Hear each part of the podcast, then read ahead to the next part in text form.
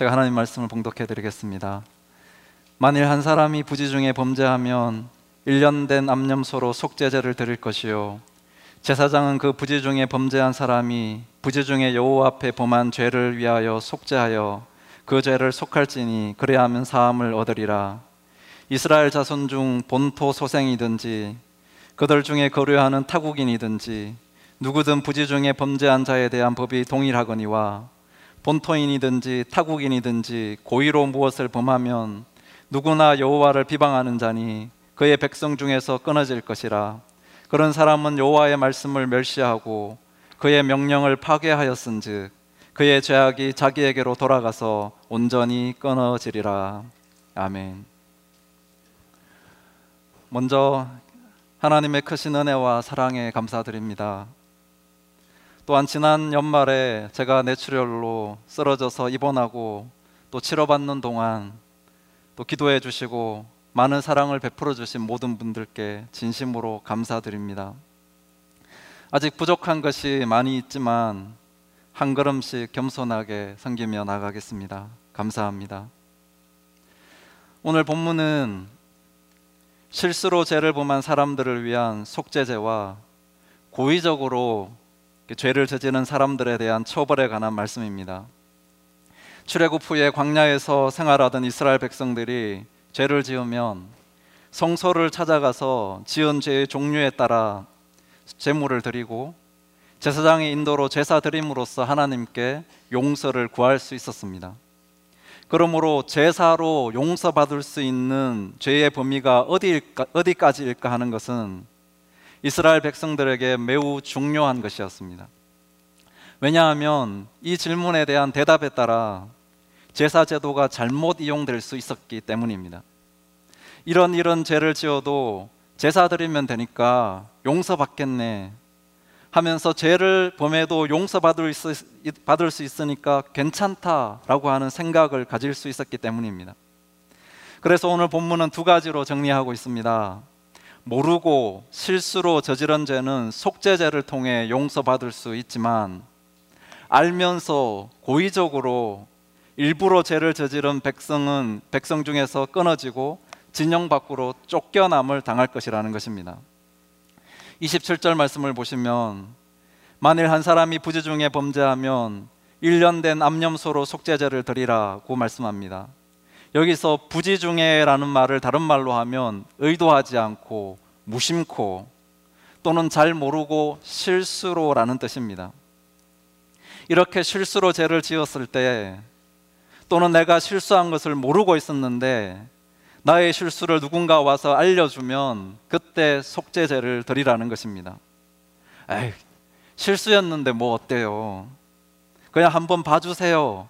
하고 그냥 그렇게 넘어갔던 것이 아니라 1년 된 암염소를 가지고 속죄제를 드려야 용서받을 수 있었습니다.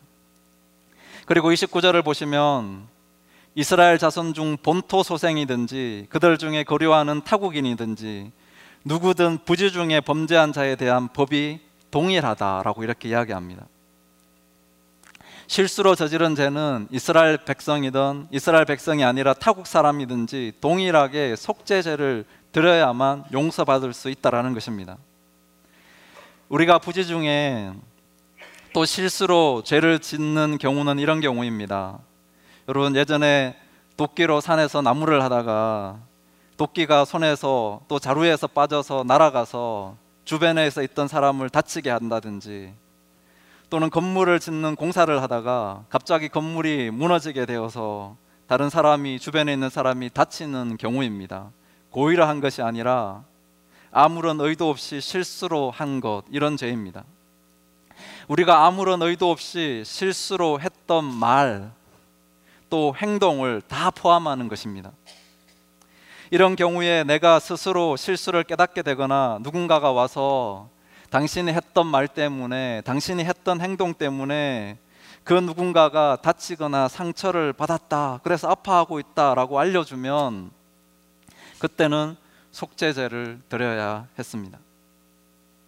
어린 시절에 제가 시골에서 놀다가 부지 중에 실수로 저지른 죄가 있었습니다. 장난친다고 큰 돌덩이를 잔디 바닥에 탁 던졌는데 그것이 퉁 하고 튕기더니 옆에서 놀고 있던 동네 동생의 이마에 정확하게 탁 받아 맞았습니다. 돌에 이마를 맞은 아이는 피도 났었던 것 같고 아파서 죽는다고 울었던 것 같습니다. 그때 저는 너무 미안하기도 하고 어찌할 바를 몰라서 정말 당황했던 것 같습니다. 저녁에 돌에 맞은 동생의 어머니가 찾아와서 혼도 엄청나게 났고 또 저희 아버지에게 불려가서 엄청 혼났던 기억이 납니다. 얼마나 그 일이 제게 충격적이었던지 뇌출혈을 당하고 났는데도 그것에 대한 기억이 그대로 남아 있습니다. 30년 가까이 지난 지금까지 저는 생생하게 기억하고 있습니다. 여러분 제가 그때 지었던 그 저지른 일은 진심으로 여러분 고의로 한 것이 아니라 부지 중에 실수로 저지른 일이었습니다. 여러분 우리는 다 실수투성이 인생입니다. 날마다 얼마나 실수가 많은지 모릅니다. 혹시 여러분 샤워하거나 머리 감다가 그날의 말이나 행동으로 실수한 것이 생각나서 아 하고 머리를 쥐어 뜯으면서 소리 질러 본 적 있으십니까? 이런 빛 때는 아멘이 나왔는데요. 여러분 다 그러시죠? 저만 그런 게 아니죠. 또는 밤에 잠을 자려고 침대에 누웠는데 과거에 실수한 것이 생각나서 아 그때 내가 왜 그랬을까 하면서 이불을 걷어차면서 이불 킥 여러 했던 적이 있지 않습니까? 저는 많이 있었습니다. 우리는 실수투성이의 사람들입니다.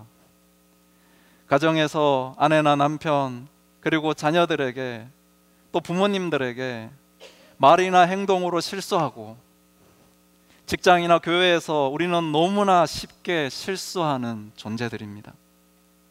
우리는 연약하기 때문에 실수할 수 있습니다. 그러므로 나는 부족하고 실수가 많은 죄인입니다. 라고 인정하고 고백할 수 있어야 합니다. 그래야면 우리 주님께서 우리가 실수로 저지른 모든 죄를 용서해 주실 것입니다.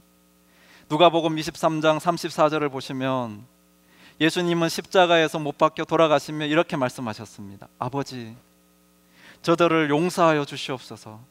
자기들이 하는 것을 알지 못함이니이다. 지금 예수님을 십자가에 못 박고 침뱉고 조롱하는 저들의 죄를 용서해 달라는 것입니다. 저들은 지금 자기들이 하는 것이 무엇인지 모르고 실수로 성자 하나님을 못 박아 죽이는 죄를 범하고 있다라고 말씀하시고 속죄제의 제물로 돌아가셨습니다. 그러므로 우리가 실수로 지은 또 지금까지 기억하지도 못하는 죄에 대해서 용서를 구하면 우리를 대신해서 속죄제의 제물이 되신 예수님을 붙들면 우리는 용서를 받게 됩니다. 그런데 문제는 백성 중에서 끊어지고 진영 밖으로 쫓겨날 죄가 있다라는 것입니다. 30절 말씀을 보시면 본토인이든지 타국인이든지 고의로 일부러 무엇을 범하면 누구나 여호와를 비방하는 자니 즉 하나님을 모독하는 것이기 때문에 그의 백성 중에서 끊어질 것이라. 이렇게 고의적으로 죄를 지은 사람은 이스라엘 백성 중에서 끊어질 것이라고 말씀하고 있습니다. 즉 내어 쫓김을 당할 것이다라고 말하는 것입니다. 이스라엘 백, 이스라엘 진영 밖으로 쫓아낸다라는 것은 그 당시 가장 강도가 높은 심판이었습니다. 여러분 이것이 영구 추방인지 자격 정지인지 아니면 처형까지 당할 수 있다는 것인지 명확하지는 않지만 이스라엘 공동체로부터 쫓겨남을 당한다라는 것은 엄청난 형벌이었습니다. 광야에서 공동생활을 하던 이스라엘 공동체에서 내어 쫓김을 당하게 되면 혼자 외롭게 살아야 했고 낮에는 화씨 110도 정도까지 되는 뜨거운 더위를 견뎌내야 했습니다. 밤에는 화씨 15도 정도까지 내려가서 그 정도의 온도에서 매서운 추위를 혼자 감당해야 했습니다. 그러다가 사나운 짐승의 밥이 되어 죽기도 하고 도적들에게 모든 것을 빼앗기기도 했으며 생명의 위협을 당하였고 잡혀서 노예로 끌려가기도 하였습니다. 그러므로 죄인 줄 알면서도 죄를 짓지 말라는 것입니다. 이것은 하나님을 비방하고 욕하는 것과 같다. 하나님을 멸시하고 우습게 여기는 것과 같다라는 것입니다. 가장 악한 인간의 모습인 것입니다. 내가 죄인 줄 알면서도 아직까지 버리지 못한 것이 있다면 여러분 가감하게 버려야 합니다. 여러분 그런 것 많이 있지 않습니까? 죄인 줄 알면서도 습관적으로 죄를 짓고 나는 이런 죄를 이길 수 없어 라고 하면서 자포자기 수준으로 죄를 짓고 악한 마음을 가지고 죄를 꾸미고 남을 미워하고 정죄하고 판단하는 그런 등등의 모습들이 여러분 있지 않습니까? 저도 악한 죄인 줄 알면서 고의로 죄를 지었던 적이 있습니다. 어렸을 때 시골에서 동네 친구들과 함께 수학밭에 들어가서 수박서리를 한 적이 있습니다. 제가 얼마나 친구들과 악한 죄를 지었는지요. 수박 한두 개를 그냥 훔쳐 나온 것이 아니라 여러 개를 따왔고 하, 예, 저 죄를 고백하고 있습니다, 여러분. 그 여러 개를 따와서 익지도 않은 걸 따와가지고 돌로 깨고 주먹으로 깨가지고 그것을 먹다가 반도 안 먹고 다 버리고 그렇게 한참 막 온 몸에 다 수박치를 하면서 먹고 있는데 그러다가 수박밭에 주인이 나타나셔가지고 갑자기 고함을 지르면서 야 이놈을 들어 이러면서 막 달려오시기에 친구들과 함께 엄청 도망쳤습니다. 그 산을 돌아서 집으로 이렇게 돌아왔습니다. 그런데 그날 오후에 수박밭의 주인과 그 집의 자녀들이 동네에서 다른 친구들과 놀고 있는 저희들을 보고 찾아와서 수박서리한 아이들을 한 명씩 차단했습니다. 그때 수박밭의 주인의 자녀 중에 한 명이 저를 보더니 어, 너, 너 네가 지금 입고 있는 그 파란 옷 나 수박밭에서 봤다. 딱 이렇게 얘기하는 거예요. 그때 저는 얼굴이 새빨개졌고 마음이 확 굳어져서 위축되어서 어떤 방어하는 말도 못했던 것 같습니다. 그래서 또 저는 엄청나게 혼이 났습니다. 이것은 누가 보아도 실수로 지은 죄가 아닌 고의적으로 지은 죄였습니다. 데살로니가 전서 5장 21절에서 22절에 사도 바울은 이렇게 말합니다. 범사에 헤아려 좋은 것을 취하고 악은 어떤 모양이라도 버리라. 모든 일에 한 번 더 생각해 보고 좋은 것들을 취하라는 것입니다. 그래서 그 중에 악한 것이 있다면 모양이라도 그것은 과감하게 버려 버리라는 것입니다. 왜냐하면 죄인 줄 알면서도 죄를 지으면 하나님의 공동체로부터 쫓겨남을 당하게 된다. 하나님의 마음을 아프시게 하는 것이다라는 것입니다. 사실 우리는 하나님의 나라에서 쫓겨났어도 수백 번, 수천 번, 수만 번 쫓겨났어야 하는 인생들입니다. 죄인들입니다. 하지만 예수님께서 이렇게 고의적으로 악한 마음과 생각을 품을 뿐만 아니라 실제로 죄를 짓는 저희들을 위해 이 땅에 오셨고 대신해서 벌을 받으셔서 진영 밖으로 쫓겨나셨고 희생 제물이 되셨습니다. 우리 대신 십자가에서 형벌을 받아 죽으심으로 우리의 모든 실수와 고의적으로 지은 죄들까지 씻어 주셨습니다. 여러분 우리는 실수투성이인 동시에 고의적으로 죄도 짓는 악한 자들입니다. 이것이 성경이 말하는 인간의 우리들의 모습입니다.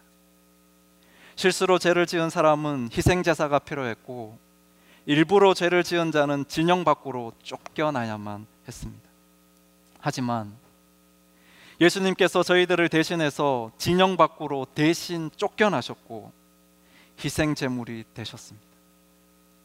우리 대신 십자가에서 형벌을 받아 죽으심으로 우리의 모든 실수와 고의적으로 지은 죄들까지 다 씻어 주셨습니다.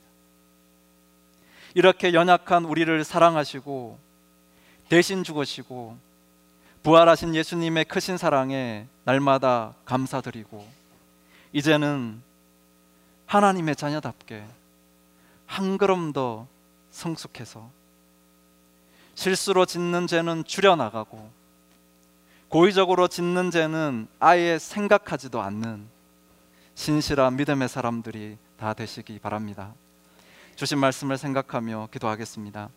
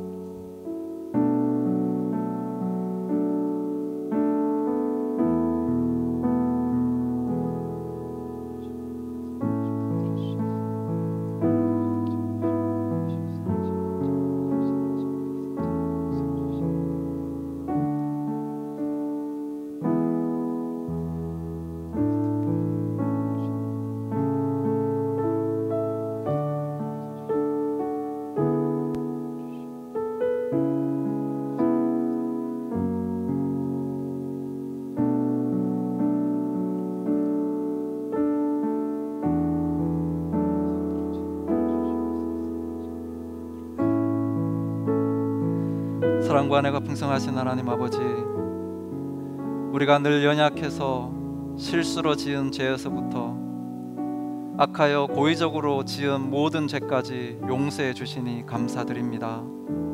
우리를 대신해서 십자가에서 죽으신 예수님의 사랑을 믿고 날마다 감사한 삶을 살 뿐만 아니라 하나님의 자녀답게 살아가는 성숙한 믿음의 자녀들이 다 되게 하여 주시옵소서. 예수님의 이름으로 기도드리옵나이다. 아멘.